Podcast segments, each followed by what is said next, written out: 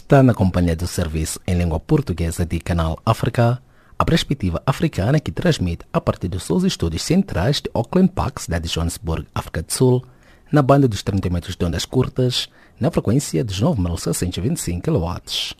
Pode nos acompanhar também através do www.channelafrica.co.za, via satélite e pelo canal de rádio da DSTV 802. Os destaques das notícias a esta hora. Julas Madbuio vence eleição presidencial na Serra Leoa. Kinshasa defende a retirada definitiva de MINUSCO em 2020.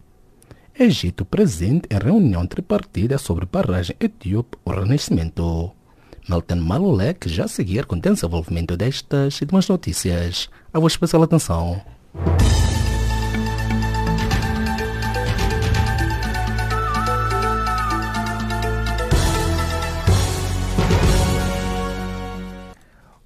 Cordiais, cordiais saudações. O candidato da oposição, Julius Mada Bio, ganhou a segunda volta da eleição presidencial com 51,81 votos contra 48,19 para Samura Camará, candidato do partido no poder, anunciou quarta-feira o presidente da Comissão Eleitoral Nacional, Mohamed Kotei. Aos 53 anos, Julius Mada Bio, antigo militar, regressa ao poder 22 anos depois de ter exercido durante pouco tempo a presidência da República na sequência de um golpe de Estado. O ministro dos Negócios Estrangeiros da República Democrática do Congo, Leonard Che Ikundo, afirmou terça-feira em Kinshasa que o seu governo informou às Nações Unidas que o novo mandato da missão da ONU era o penúltimo e que esta deveria abandonar o Congo em 2020.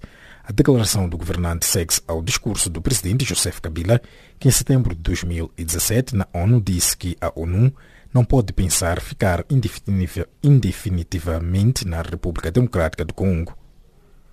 O ministro marfinense da Defesa, Ahmed Bakayoko, propôs ao Conselho de Segurança a participação dos militares daquele país nas missões da ONU, em particular na República Centro-Africana. Bakayoko, que participou nas reuniões do Conselho de Segurança da ONU de 23 de março a 2 de abril, Ahmed Bakayoko defendeu a participação da Costa do Marfim nestas operações.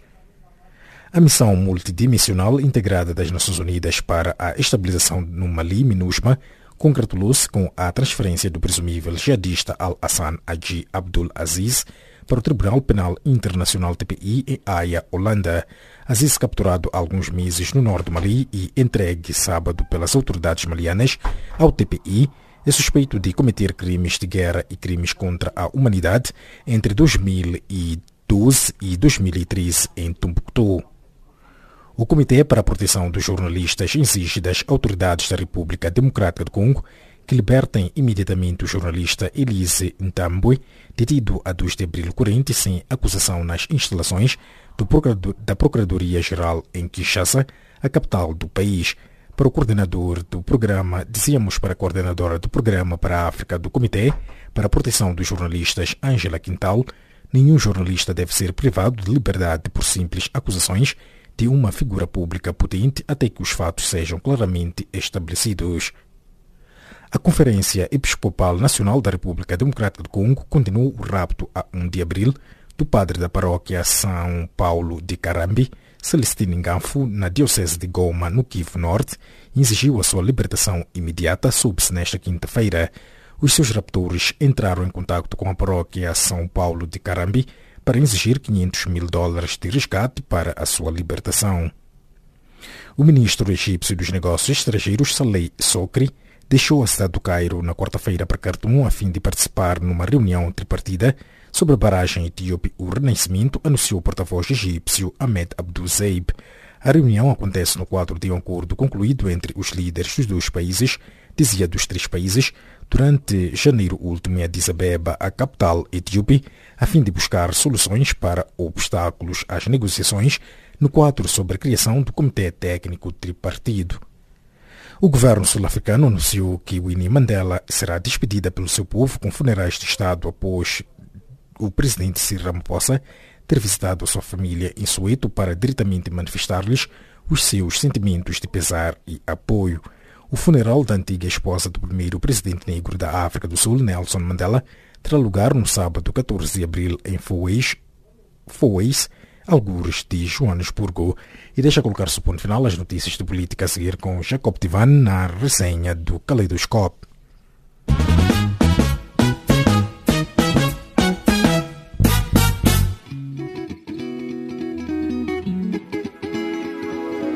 Caleidoscópio africano.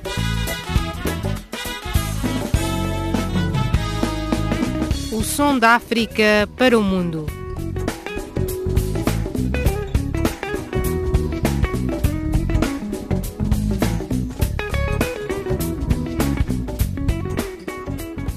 Caleidoscópio africano.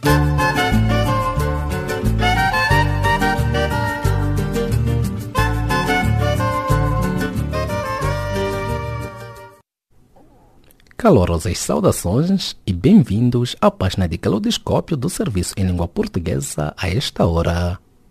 Cabo Verde chora a morte de Winnie Mandela. As autoridades cabo-verdianas lamentaram a morte da ativista sul-africana, considerando que se trata de uma perda para a humanidade. Nélio dos Santos sabe mais. A primeira reação chegou pela voz do presidente cabo-verdiano Jorge Carlos Fonseca, lamentou a morte da ativista sul-africana Winnie Mandela. Nós lamentamos uh, porque uh, Winnie Mandela é uma, tem um rosto, é uma referência da luta contra o apartheid na África do Sul, é uma referência da luta dos povos pela sua autodeterminação, pela sua autonomia e, portanto, eu creio que uh, para nós isso, isso é motivo de, de consternação, naturalmente. E sabemos todos que nós uh, temos também um laço tem a com a história, com a, a luta do povo sul-africano contra o apartheid e pela sua libertação do colonialismo. Em declarações há poucos minutos ao Canal África, o ministro cabo-verdiano dos negócios estrangeiros reagiu com consternação à morte da ativista sul-africana. Para Luís Filipe Tavares, o desaparecimento físico de Winnie Mandela representa uma grande perda para a humanidade. Consternação, o sentimento de grande pesar, nós uh, acompanhamos uh, o percurso político desta grande líder, uh, que foi companheira do Nelson Mandela, pelas causas mais nobres de África, da África do Sul, em primeiro lugar, a luta contra o apartheid, esteve na linha da frente da luta contra o apartheid e Cabo Verde assinala com pesar, com muita tristeza, esta perda não só para a África, mas também para a humanidade. Ex-mulher do líder revolucionário sul-africano Nelson Mandela, que viria a tornar-se no presidente da África do Sul, Winnie Mandela tinha 81 anos e a sua morte foi anunciada ontem devido a doença prolongada. Durante os 27 anos de detenção de Mandela, Winnie foi uma defensora incansável da sua libertação. Nascida a 26 de setembro de 1936, na província de Cabo Oriental, Winnie começou a interessar-se pela política muito jovem sendo que o casal dedicou todas as suas forças à luta contra o apartheid, sofrendo na pele as consequências desse empenho. Na cidade da Praia, Nélio dos Santos para o Canal África. De Cabo Verde viajamos até Moçambique, onde a morte da Winnie Mandela não mexe apenas com a sociedade sul-africana, mas em Moçambique também se fala e se vive esta perda. Graça Machel, também viúva de Nelson Mandela, considera que Winnie merece qualquer homenagem pelo fato de ter sido uma ativista de grande reconhecido valor e pela luta contra a segregação racial na África do Sul. Elisio Shadrach tem mais detalhes. O povo sul-africano chora a morte de Winnie Mandela, a mãe da nação, que faleceu na segunda-feira em Johannesburg. A ativista anti-apartheid e antiga esposa de Nelson Mandela perdeu a vida aos 81 anos vítima de uma infecção renal. Winnie foi casado com Nelson Mandela durante 38 anos, sendo que passou grande parte do casamento com o marido preso pelo regime do apartheid.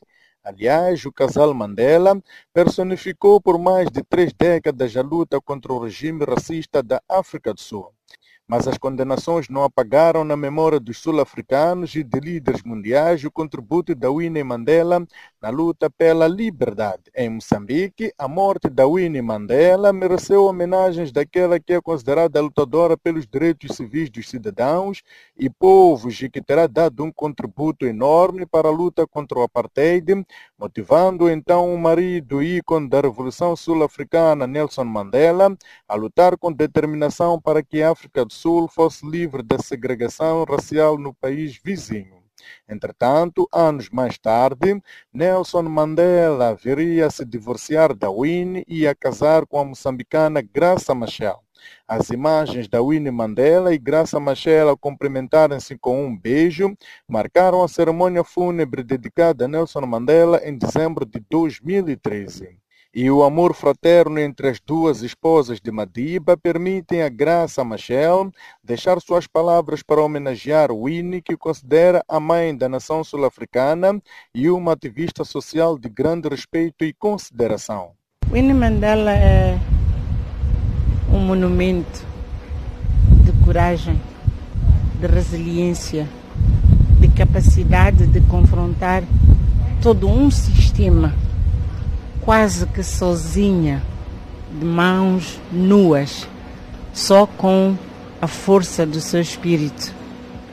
Ela, de facto, é um símbolo que o povo sul-africano, todos os povos africanos e todos os povos no mundo que lutam pela justiça social guardarão sempre nos seus corações como um símbolo um exemplo a seguir.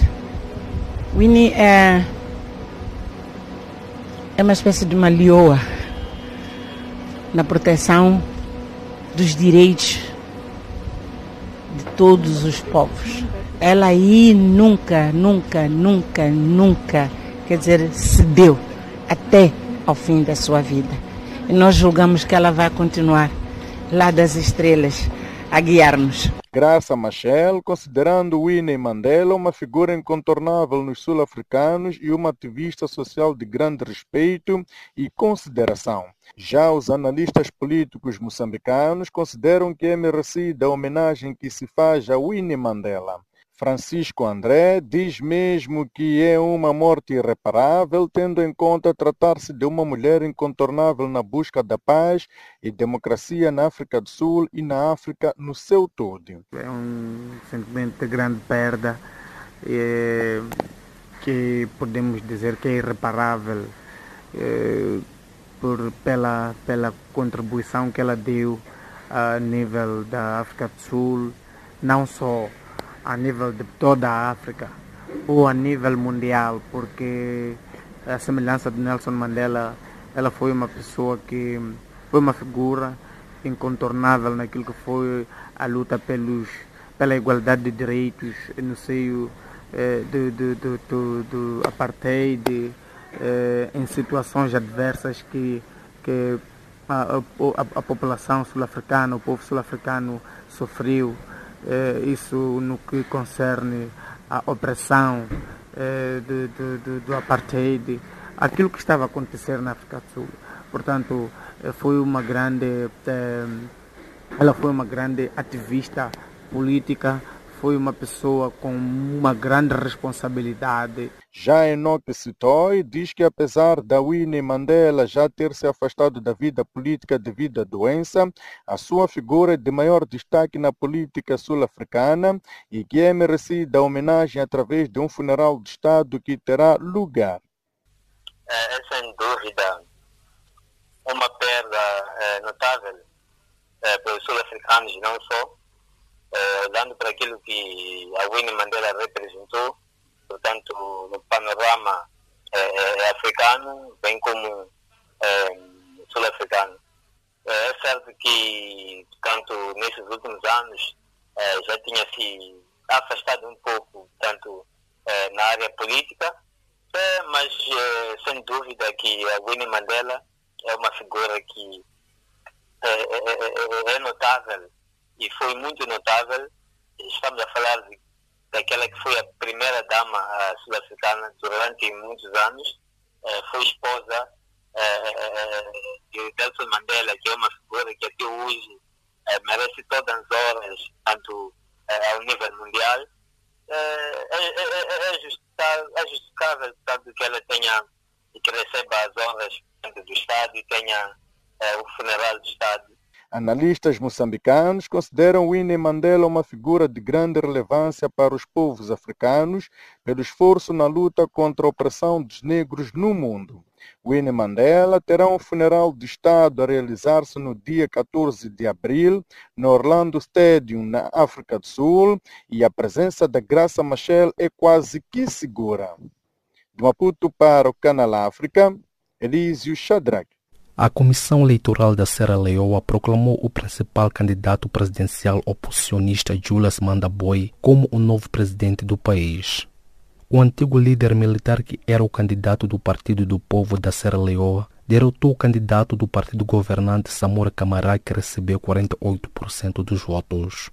Aos 53 anos, Julius Mandaboy, antigo militar, regressa ao poder 22 anos depois de ter exercido durante pouco tempo a presidência da República na sequência de um golpe de Estado. Entretanto, o candidato do partido derrotado Samura Camará, um antigo ministro das Finanças e dos Negócios Estrangeiros, foi pessoalmente escolhido pelo presidente cessante Enes Pai Koroma. Numa mensagem televisiva, Camará disse que vai contestar os resultados que, na sua opinião, não refletem as várias inquietações do seu partido sobre as várias fraudes maciças. Algumas horas antes do início, centenas de apoiantes de Camará enraivecidos desceram às ruas do centro de Freetown ameaçando recorrer à justiça e denunciando uma presumível influência estrangeira. De lembrar que Bill ganhou a primeira volta no dia 7 de março com mais de 15 mil votos a mais em relação ao seu adversário. Recorda-se ainda que o Tribunal Superior da Serra Leoa rejeitou no último mês de março um recurso de um jurista representante do partido no poder para o adiamento da segunda volta das eleições presidenciais, isto depois de, na primeira volta das eleições realizadas a 7 de março, tendo o candidato da principal força da oposição, o Partido Popular da Serra Leoa, SLPP, Julius Mandaboy, obtido 43,3% dos votos, ficando à frente do escolhido pelo APC, Samura Camará, que conseguiu 42,7%. 7%.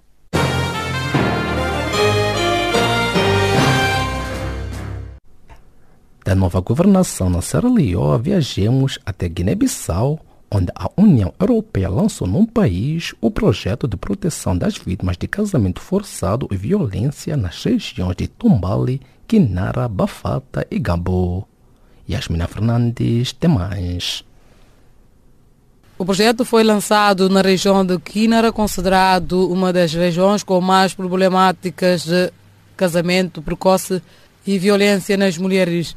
Paula Tinchim, da União Europeia, falou da importância do projeto para a vida social das mulheres e da forma como vai ser implementado o projeto importância desse projeto que quer tratar a promoção dos direitos das mulheres e através eh, de dois marcos. Um marco de prevenção da violência, enfatizando a informação, a sensibilização e a conscientização através de formações nas famílias e nas comunidades e através do empoderamento econômico eh, com a formação profissional, criação de microempresas lideradas por mulheres e de percursos socioeconômicos individuais. E no outro marco é, é o marco da proteção das vítimas de violência e casamento forçado através da formação, formação e capacitação dos atores implicados. A região de Quinara é uma das mais afetadas com a situação da violência e do casamento forçado, como informou a coordenadora como Tombali estamos a trabalhar em duas partes, não? uma de sensibilização e depois vem a parte da proteção. Seguramente é bom, emancipação no sentido de que as mulheres e as meninas podem ser mais conscientes, também apoderar-se não só dos seus direitos eh, humanos, mas também dos direitos econômicos.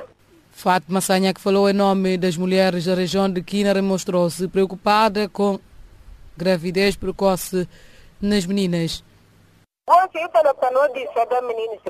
Pediram para deixarmos de dar casamento forçado às nossas crianças e nós aceitamos porque queremos que sejam estudantes e boas pessoas amanhã. Mas agora as crianças que temos, quando deixamos livres para irem à escola e formar, vão saindo da linha e a maioria já está a engravidar e acabam por abandonar a escola. Depois disso, você que é pai encarregado de educação não pode tocar na criança porque falam logo de direitos de crianças. Este tal direito de crianças está-nos a cansar muito. Pensamos que vocês podem nos ajudar numa forma como podemos educar melhor os nossos filhos, já que não podemos bater nelas e não podemos dar casamento forçado. Então, o que é que podemos fazer? Antes. Mas nem direito ali na.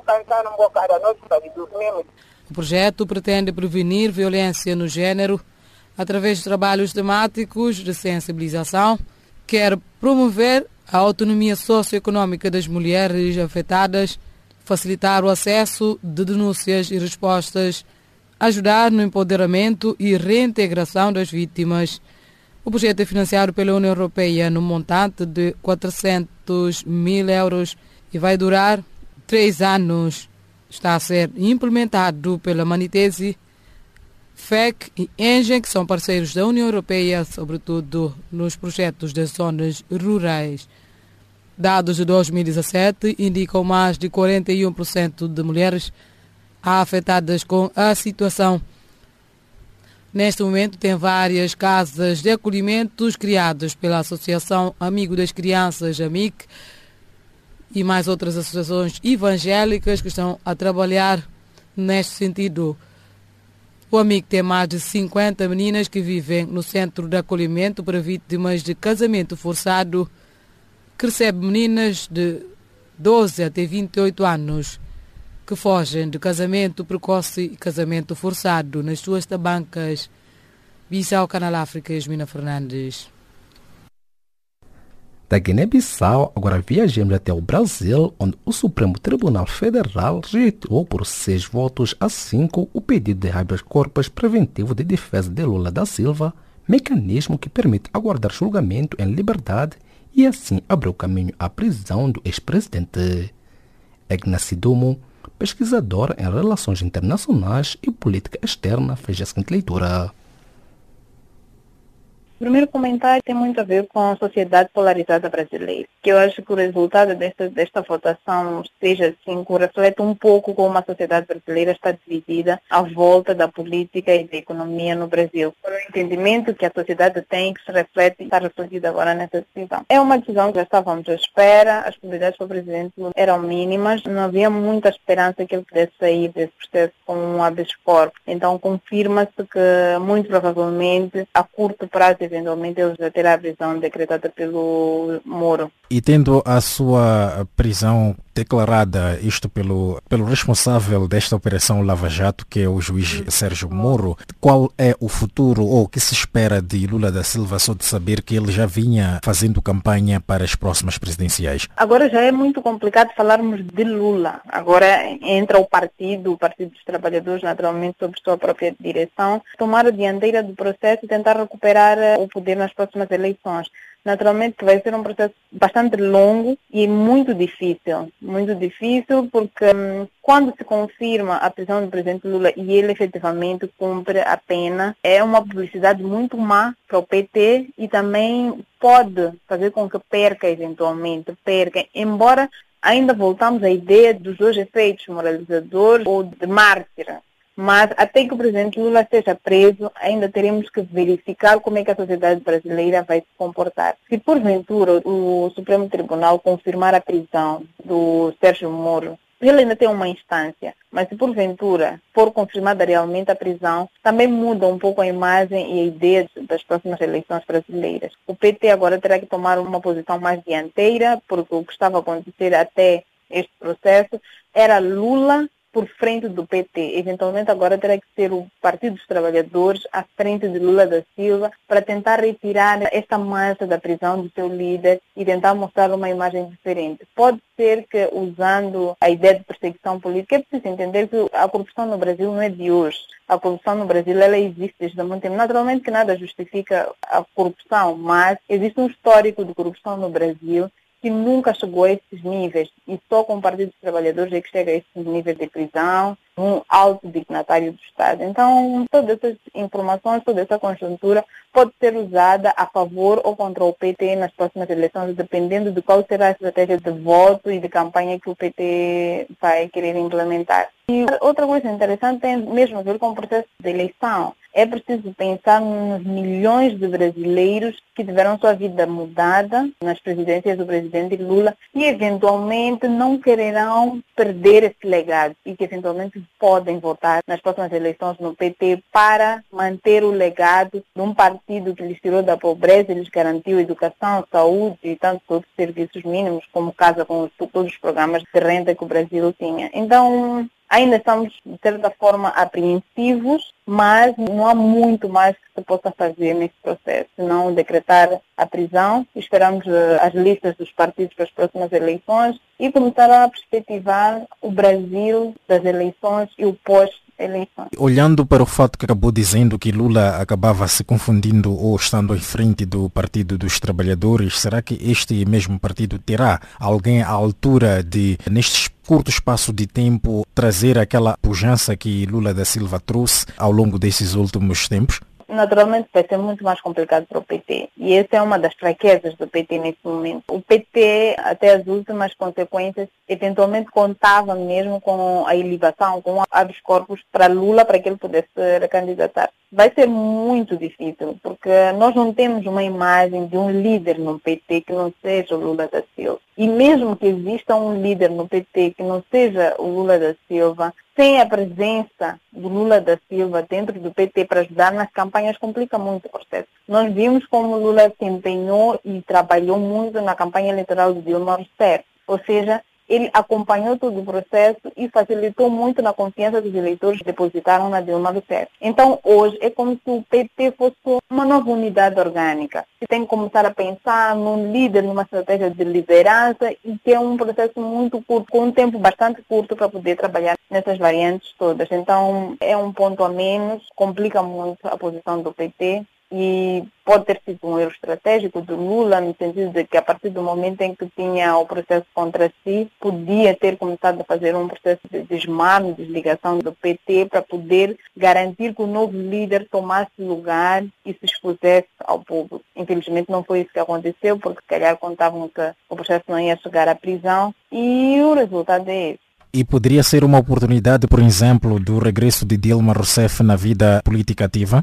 Não, pessoalmente não tenho confiança que Dilma Rousseff volte à vida política ativa, pelo menos não a curto prazo. Ou seja, Dilma perdeu um mandato há quase dois anos num processo de impeachment que é muito desgastante para um líder. Não creio que seja a Dilma que vai voltar. Não há clima para Dilma, não há condições para Dilma. Haviam muitas condições para Lula porque ele terminou dois mandatos de forma extraordinária. É preciso reconhecer e recordar que a transição de, de Lula para Dilma foi também bastante calma, ou seja, num contexto bastante favorável para os dois líderes, o que não aconteceu com a presidente Dilma, então não creio que seja uma aposta aceitável neste momento.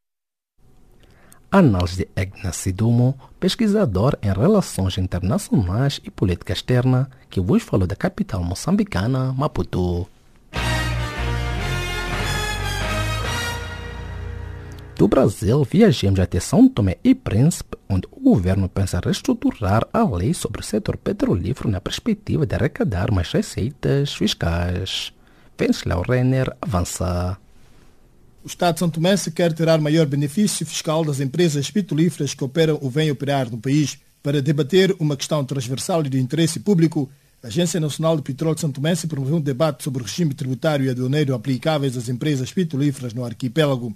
O reforço e a clarificação da legislação em vigor sobre a exploração petrolífera e a falta de regulamento e normas específicas à lei aprovada em 2009 sobre o sector petrolífero continua a ter algumas lacunas.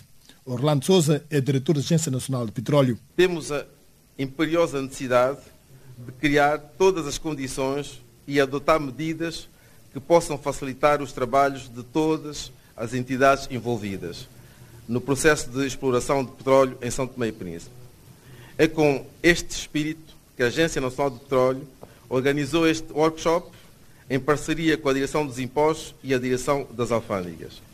Assim, temos a certeza que ao longo dos trabalhos de hoje iremos assistir a um debate frutífero de ideias e propostas concretas que nos permitam criar novas leis e regulamentos de tributação e aduaneiros apropriados para as empresas petrolíferas. Este ano o país vai entrar numa nova fase com perfurações dos blocos o que implica a entrada e saída em São Tomé de muitos equipamentos. A prever o cenário, o governo não quer cometer o erro do passado, diz o ministro das Obras Públicas, Recursos Naturais e Ambiente, Carlos Villanova. É imprescindível para se garantir que as atividades relacionadas com a exploração do petróleo sejam feitas de forma mais transparente possível e que todos os seus proveitos sejam distribuídos de forma equitativa, atendendo às reais necessidades atuais e acautelando os interesses das gerações vindouras. O sector petrolífero poderá representar uma das alavancas da economia santomense com a entrada de receitas, explica o ministro das Finanças, Américo Ramos. Temos legislações isoladas em vários domínios, tanto a nível da tributação, tanto a nível de imposto direto como indireto, mas nós não temos a regulamentação que permita uh, uh, separar o sector, outros sectores do sector petrolífero né, nessa matéria de tributação. Então, esse workshop permitiu que nós eh, partilhássemos informações, conhecimentos dos outros países, eh, para nós elaborarmos um quadro próprio adequado à área do petróleo, à indústria petrolífera. Avaliações que resultaram do encontro com as empresas ligadas ao sector petrolífero, funcionários das alfândegas e do sector dos impostos de São Tomé e Príncipe. Venceslau Renner, Canal África, São Tomé e Príncipe. Estimado ouvinte, fique já a seguir na voz de Milton Malulek no resumo das notícias de política a esta hora. A vossa especial atenção.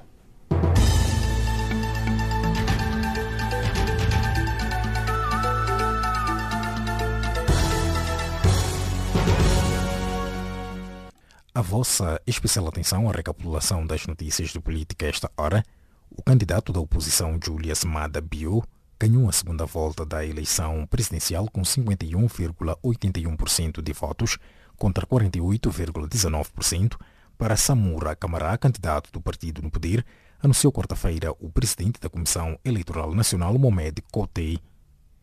O ministro dos Negócios Estrangeiros da República Democrática do Congo, Leonard Che Ukindo, afirmou em Kinshasa que o seu governo informou às Nações Unidas que o novo mandato da missão da ONU era o penúltimo e que esta deveria abandonar o Congo em 2020. A declaração do governante segue ao discurso do presidente Joseph Kabila, que em setembro de 2017 na ONU disse que esta não pode pensar ficar indefinidamente na República Democrática do Congo. O ministro marfinense da Defesa, Ahmed Bakayoko, propôs ao Conselho de Segurança a participação dos militares daquele país nas missões da ONU, em particular na República Centro-Africana. A missão multidimensional integrada das Nações Unidas para a estabilização no Mali, MINUSMA, congratulou-se com a transferência do presumível jihadista Al-Hassan Ag Abdul Aziz para o Tribunal Penal Internacional TPI em Haia, Holanda. O Comitê para a Proteção dos Jornalistas exige das autoridades da República Democrática do Congo que libertem imediatamente o jornalista Eliese Ntambwe, detido a 2 de abril corrente sem acusação nas instalações da Procuradoria-Geral em Kinshasa, a capital do país. Para a coordenadora do Programa para a África do Comitê para a Proteção dos Jornalistas, Ângela Quintal, nenhum jornalista deve ser privado de liberdade por simples acusações de uma figura pública potente. A Conferência Episcopal Nacional da República Democrática do Congo condenou o rapto a 1 de abril do padre da paróquia São Paulo de Carambi, Celestine Nganfu, na Diocese de Goma, no Kivu Norte, e exigiu a sua libertação imediata sob-se nesta quinta-feira. O ministro egípcio dos Negócios Estrangeiros Saleh Nkokri deixou a cidade do Cairo esta quarta-feira para Khartoum a fim de participarem numa reunião tripartida sobre a barragem etíope O Renascimento, anunciou o porta-voz oficial egípcio Ahmed Abu Zaid. O governo sul-africano anunciou em Pretória que Winnie Mandela será despedida pelo seu povo com funerais de Estado após o presidente Cyril Ramaphosa visitar a sua família em Soweto para diretamente manifestar-lhes os seus sentimentos de pesar e apoio. O funeral de Winnie Mandela terá lugar no sábado 14 de abril em Foz, algures de Joanesburgo. E deixa colocar-se o ponto final à recapitulação das notícias de política a seguir fica com Jacob Tivan na continuação da página do Caleidoscópio.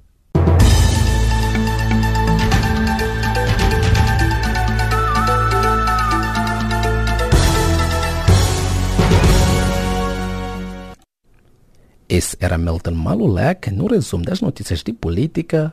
Agora sim, dando continuidade à página de Calodoscópio do Serviço em Língua Portuguesa a esta hora. A União Europeia considerou esta terça-feira muito preocupante a atual crise política na Guiné-Bissau e de não haver garantias de efetiva vontade das autoridades em organizar eleições este ano. Antônio Pacheco, analista político luso-moçambicano, elabora. Eu julgo que é sobretudo um conflito, revela o conflito de personalidades à volta de um lado Domingos Simões Pereira, que é a figura destacada do PAIG, e do Presidente da República. Domingos Simões Pereira tem com ele a União Europeia, Portugal, as Nações Unidas. Ele sabe muito bem o que é utilizar os corredores do poder internacional para dar à sua presença, à necessidade de conflito na Guiné para sobrevalorizar o seu papel e, portanto, isto não é mais do que uma decisão da União Europeia baseada, sobretudo, em interesses de um dos espiões deste conflito guineense. E vai ser assim durante muito tempo. É bom não esquecer que com Domingos Simões Pereira está também o secretário-geral das Nações Unidas, que o conhece razoavelmente bem, do tempo em que ele foi secretário-geral da CPLP, portanto, tudo o que aqui está em presença é um conflito das personalidades, Presidente da República e Domingos Simões Pereira. O Presidente da República também tem alguma influência internacional, nomeadamente no Banco Mundial e no FMI. Ele foi um ótimo ministro das Finanças que recuperou alguns aspectos da corrupção na Guiné-Bissau. Ou seja, no fundo, uma colocação de parceiros internacionais a favor dos seus aliados locais, Domingos Simões Pereira e Presidente da República. E só podia-se incumbir muito esta culpa a Domingos Simões Pereira e não ao Presidente, este que continuamente vai não cumprindo com o acordo, por exemplo, de Conakry? Exatamente, mas é, o que importa é saber o que podem fazer os parceiros locais que não estão a fazer. Ou seja, esta intervenção externa não ajuda a solução dos problemas, agudiza os problemas, porque traz para cima as influências externas, as pressões externas sobre o poder interno. Guiné é independente há mais de 50 anos. Com certeza que tem os seus mecanismos internos, até institucionais, para poder funcionar. Mas os seus parceiros principais deste conflito o que fazem é queixarem-se internacionalmente, em vez de criarem condições internas para solucionar o problema. E temos ainda a União Europeia a defender a aplicação das sanções contra os 19 visados isto-guineenses pela Comunidade Econômica dos Estados da África Ocidental, CDAO, e defendendo que deve-se haver uma resposta internacional coordenada a esta crise da Guiné-Bissau. que nos diz acerca disto? Acho que os 19 pessoas são acusadas e punidas, digamos assim, internacionalmente, são tudo de pessoas que vêm de uma esfera, de um grupo contra outro grupo. Inclusivamente há ex-membros destacados do PAIG. Isto trata-se de colocar os peões internacionais para tentarem resolver um problema interno, volto a repetir. E volto a repetir que nenhuma destas personalidades em questões tem uma influência económica, financeira, não se pode comparar com a situação da Ucrânia ou com a situação de Angola, em que de facto se trata de pessoas dominantes economicamente, não é isso. O único pecado deles é terem sido afastados e manterem-se afastados da atual direção do PAIG. Não quero com isto dizer quem tem razão. O que eu quero dizer, explicar, é que internacionalmente se está a tentar internacionalizar um conflito que eu continuo a pensar que se as duas partes conseguirem limitar as suas ambições, as suas pretensões, talvez pudessem resolver o problema o grupo dos 15 deputados, a origem deste todo problema na Guiné-Bissau, é liderada pelo candidato derrotado no Congresso não deste ano, mas de anos atrás, que acabou elegendo o Domingos Simões Pereira. E olhando os gênesis desse problema e olhando também este fato de ser uma ala derrotada, não seria esta resposta ou o motivo para a sabotagem, possamos assim dizer, da liderança de Domingos Simões Pereira? Não há uma sabotagem, há uma contrapartida temos duas frentes. Uma frente liderada por Domingos Simões Pereira, que não quer facilitar a vida a estes elementos, nem permitir que retornem com poder para o PAIG. E eh, esta ala do Domingos Simões Pereira é bastante clara neste aspecto. E do outro lado temos um grupo que foi despromovido de tudo o que é poder dentro do PAIG e que exige um retorno em condições de alguma influência e poder no interior. Mas isto não é, como digo, o problema é que cada um destes grupos se sentou à volta de um líder, Domingos Simões Pereira e Presidente da República. Cada um destes elementos tem influência internacional e joga os seus peões internacionais neste conflito que é guineense e que é interno e que eles estão a tentar internacionalizar. E querendo mesmo internacionalizar este problema, pelo que acontece em diversos países, quando se sai do Congresso, o partido sai unido e ele deve cumprir com as diretrizes da sua liderança, algo que não está a ser assistida no PSGC até ao surgimento deste grupo de 15 que acabou chumbando um dos programas do seu próprio partido. Será que não era a altura de os 15, neste caso, buscarem uma reconciliação junto da liderança atual do partido? Para haver reconciliação, é preciso haver cedências de parte a parte. E eu tive a oportunidade de fazer uma longa entrevista com Domingos Simões Pereira e a, a atitude do partido, partido da atual direção, é que os 15 elementos voltem ao partido como elementos de base. Quer dizer, a sua opinião, o seu projeto fica totalmente castigado, punido e sem poder ter voz no interior do partido. Esse é que é o grande problema, é a falta de cedências de parte a parte. Voltando à questão, eles eram todos ex-membros destacados do PIGC e, inclusivamente, ainda há uma outra figura do PIG que está entre os dois grupos, que é Carlos Gomes Júnior. Tem estado afastado, tem estado por Portugal, tentou retomar poder no partido, não conseguiu. Ou seja, não está claro que haja só duas alas dentro do PIG. Há quatro outras alas. E até pode ser que seja através desses grupos que estão nem com um nem com o outro, possa surgir a paz. Mas para isso é preciso que os dois lados queiram ceder.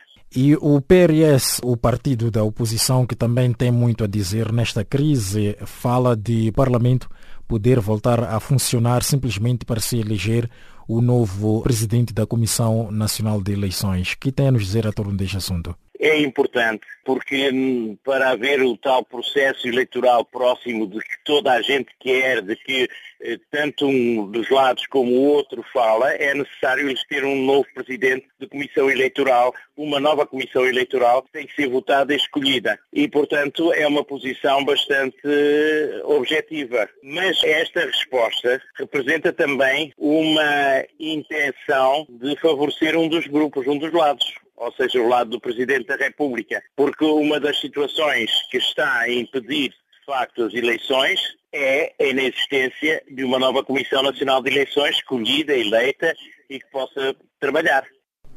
Análise de Antônio Pacheco, analista político luso-moçambicano que vos falou da capital portuguesa, Lisboa.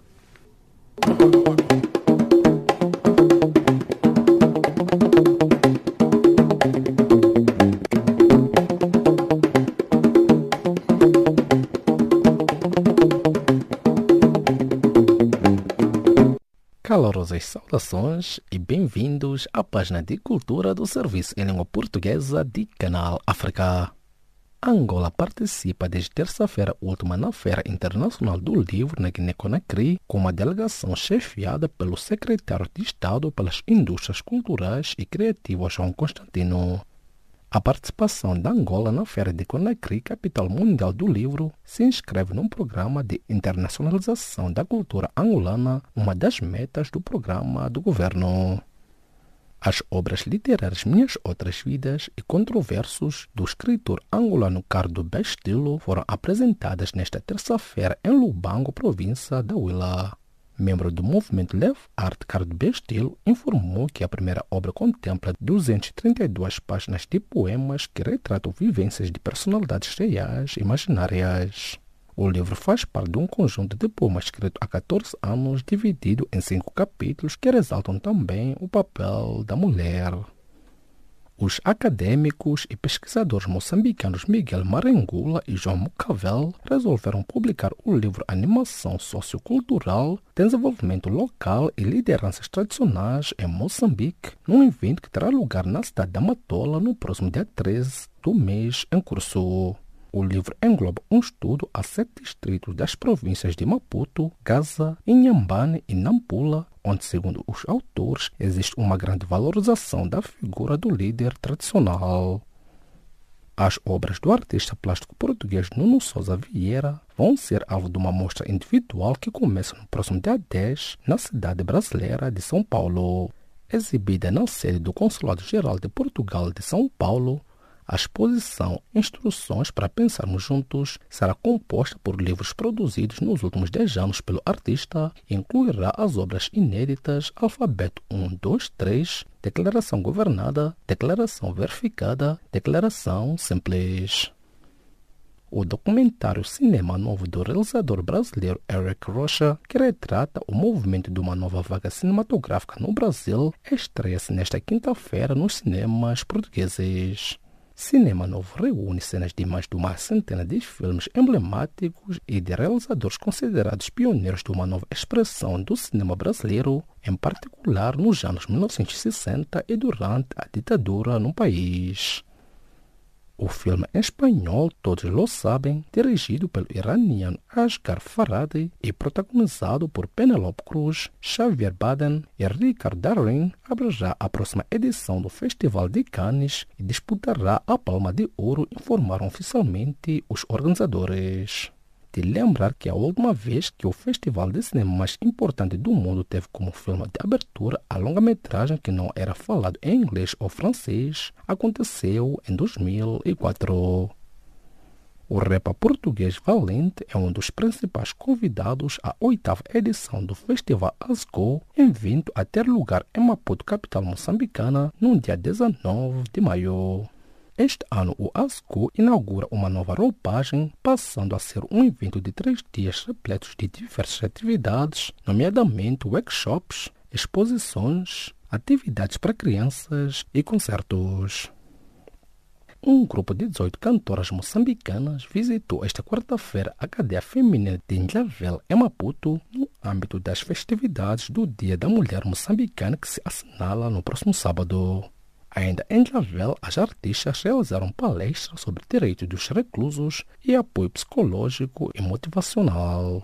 E desta, despedimos de mais uma edição da página de cultura do Serviço em Língua Portuguesa de Canal África.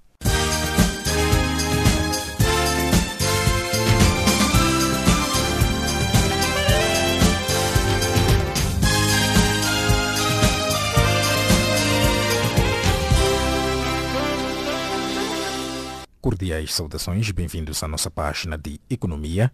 A Segurança Social de Cabo Verde vai entrar no capital social do Afrixbank com uma participação de cerca de 6 milhões de euros, contando com o aval do governo para que aquele seja o primeiro investimento no estrangeiro. A proposta deverá agora ser apresentada ao Executivo para a validação, uma vez que a participação no capital social do banco será feita em nome do Estado de Cabo Verde um antigo informático franco-italiano do banco HSBC Suisse, Hervé Falciani, no centro do escândalo conhecido como SwissLeaks sobre as práticas de evasão fiscal de clientes do banco, foi detido em Madrid a pedido da Suíça, indicou quarta-feira a fonte policial. O escândalo rebentou em 2009, quando o Ministério da Economia francês revelou que dispunha de uma lista de 3 mil cidadãos franceses titulares de contas na Suíça onde estavam depositados cerca de 3 mil milhões de euros. As represálias comerciais chinesas sobre a aeronáutica, a soja e o automóvel tocam no coração da economia dos Estados Unidos da América, onde as vozes se elevam para denunciar a escalada das tensões que vão afetar consumidores e empresas norte-americanas. Em resposta à publicação na terça-feira pelo governo de Donald Trump de uma lista provisória de produtos importados da China suscetíveis de serem submetidos a novos direitos alfandegários, Pequim replicou com a sua própria lista, visando importações do mesmo mutante anual, 50 mil milhões de dólares. O Ruanda descreveu terça-feira como uma decisão tomada ao critério dos Estados Unidos a recente notificação para este país da suspensão do direito aduaneiro para os produtos de vestuário ruandenses em virtude da Lei do Crescimento e Oportunidades de Desenvolvimento em África, a GOA. A reação do governo ruandês surge depois de a maior agência comercial de Washington enviar uma notificação que indica que o Ruanda, a Tanzânia e o Uganda serão brevemente retirados do programa comercial preferencial da AGOA. Dez sindicatos da Air France anunciaram esta quarta-feira, após uma reunião com a administração sem resultados, mas quatro dias de greve para exigir aumentos salariais nos dias 17, 18, 23 e 24 de abril. Os sindicatos que representam pilotos, hospedeiras e comissários de bordo e pessoal de terra já tinham convocado greves para 22 de fevereiro, 23 e 30 de março e 3 de abril, estando ainda previstas paralisações nos dias 7, 10 e 11 de abril. A Auchan Retail Portugal vai investir 90 milhões de euros no mercado português, valor que inclui a mudança da marca Jumbo para a Auchan, anunciou esta quinta-feira a empresa. O responsável solicitou o valor do investimento para os próximos dois anos, quando comparado com os cerca de 60 milhões de euros investidos em 2017. O distrito de Moamba, na província de Maputo, em Moçambique, contará a partir de agosto deste ano com uma fábrica de produção de açúcar. O empreendimento pertence à Pua Diet Mozambique, uma empresa de interesses indianos. A instalação da fábrica vai custar cerca de 30 milhões de euros, o equivalente a mais de 2 mil milhões de meticais. Subranamrian Palasimani, diretor-geral da Pua Diet Mozambique, disse que a companhia irá aumentar o mercado moçambicano e europeu. O presidente das Filipinas ordenou quarta-feira o encerramento durante seis meses da ilha de Boracay, um dos principais destinos turísticos do país, devido à poluição das águas.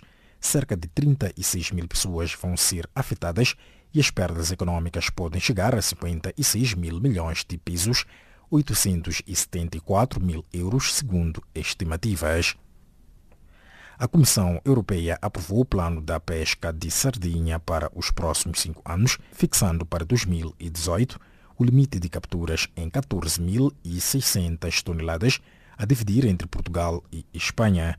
A pesca da sardinha está proibida desde outubro de 2017 e vigora até ao final deste mês de abril, período durante o qual o Ministério Português do Mar paga aos pescadores para não trabalharem e deixa colocar-se o ponto final à página econômica do Serviço em Língua Portuguesa de Canal África. Gratos pela vossa especial atenção a seguir com Jacob Tivan na resenha desportiva.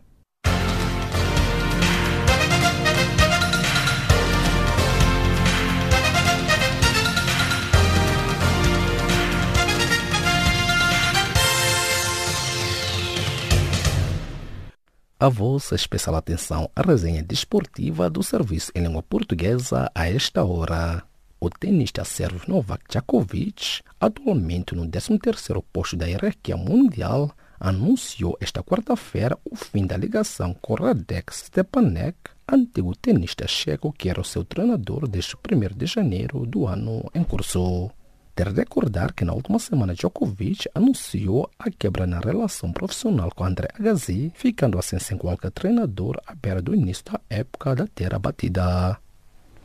O atleta angolano Assunção Cantambe do Interclube venceu esta quarta-feira na cidade do Ambo a prova de corta-mato na categoria de sêniores masculinos promovidos pela Associação dos Amigos do Recordista Internacional José Saiovo para saudar o Dia Nacional da Paz e da Reconciliação Angolana.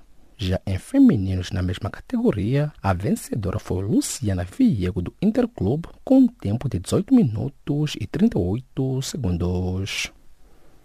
A equipa moçambicana do Coxa Sol já se encontra na capital do Ruanda, Kigali, onde sexta-feira defronta o Rayon Sport para a primeira mão do play de acesso à fase de grupos da Taça CAF. É de salientar a ausência do melhor marcador dos canarinhos, o liberiano Terence, a cumprir um jogo de castigo devido à acumulação de amarelos. Também já foi confirmada a ausência do avançado malauiano Sibali, que está a recuperar de uma lesão. Ainda em Moçambique, os melhores desportistas e agentes culturais na cidade de Maputo foram esta quarta-feira premiados pelas autoridades municipais. A cerimônia dirigida pelo presidente do Conselho Municipal, David Simango, pretendia reconhecer o trabalho daqueles que se distinguiram durante o ano 2017. Simão disse que a autarquia que dirige-se este enorme orgulho por ter desportistas e fazedores da cultura de grande gabarito que no ano passado destacaram-se nos diversos eventos em que participaram. O Mali qualificou-se para a segunda volta das eliminatórias de 2018 do Campeonato de África das Nações CAN em futebol feminino, na sequência da retirada da competição do seu adversário da primeira eliminatória, a Serra Leoa. O conjunto do Mali junta-se assim à Nigéria, os Camarões, a Guiné Equatorial e a África do Sul para a segunda volta a disputar-se de 4 a 9 de junho de 2018 o Liverpool colocou-se em vantagem por 3-0 sobre o Manchester City de Pep Guardiola na primeira mão dos quartos de final da Liga dos Campeões Europeus. O egípcio Salah e o inglês Chamberlain e o avançado senegalês Mané apontaram os golos da equipa de Jürgen Klopp. Entretanto, a segunda mão está agendada para o próximo dia 10 de abril no Etihad em casa do Manchester City. Enquanto isso, a equipa espanhola do Barcelona recebeu e venceu os italianos de Roma por quatro bolas a uma na primeira mão dos quartos de final da Liga dos Campeões da Europa. Os catalães deram um passo gigante rumo a uma presença nas meias finais, graças a dois autogolos, um de Rossi e outro de Manolas. O selecionador francês de futebol Didier Deschamps pediu nesta quarta-feira tolerância zero do governo russo ao racismo, isto depois de a FIFA estar a analisar um alegado abuso aos seus jogadores, num particular na Rússia. Recorde que no jogo de preparação para o Mundial 2018 a ter lugar na Rússia entre França e a anfitriã russa, realizado no dia 27 de março em São Petersburgo, ouviram-se vários gritos de macaco vindos do setor onde se encontravam adeptos russos. De recordar que a FIFA está a investigar o caso de que aqueles gritos eram de caráter racista. E desta despedimos de mais uma edição da página desportiva do Serviço em Língua Portuguesa de Canal África.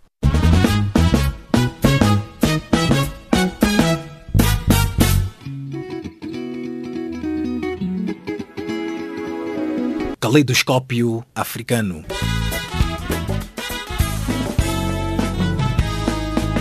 O som da África para o mundo.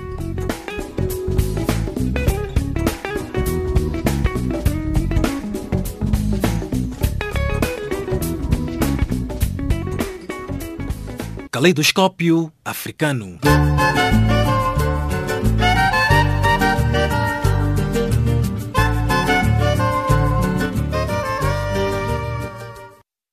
Estimado ouvinte, chegamos assim ao fim desta edição. Edição esta que chegou ao cargo de Charles Kumalo, na produção e apresentação de Jacob Tivan e Maltan Malulek e nos cuidados técnicos de Wiseman Manuela. Em nome desta vasta equipe, os nossos agradecimentos, o novo encontro foi marcado para breve e desta partimos musicalmente. Boa noite e um bom descanso.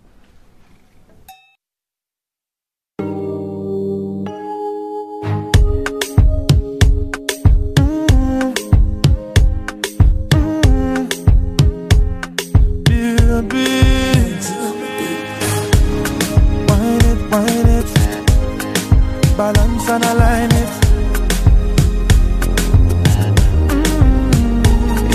about you. All about you.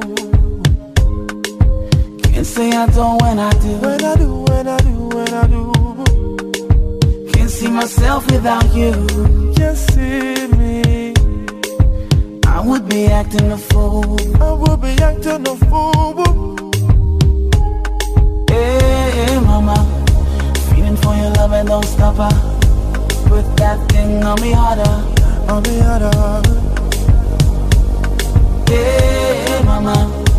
You set the place on fire. Got my thing rising higher. Rising higher. Till the break of dawn. We'll be loving. Hey. We'll be touching. Hey. We'll be rocking. Hey. Hey. Till the break of dawn. Kissing on you. Hey. Touching on you. Hey. Ain't no stopping. Hey. The break dawn. Overtime. I'm putting in overtime just to keep that pretty smile upon your face. Overdrive, engines running on overdrive. And we're compatible, seems like you were built just for me. Oh. Hey, hey, mama, mama, feeling for your love and don't stop her. Don't stop her. Put that thing on me harder. On me harder. Hey, hey, mama, mama, you set the place on fire. On fire. Got my thing rising higher. Rising higher. Till the break of dawn, we'll be loving, eh? We'll be touching, eh? We'll be rocking, eh?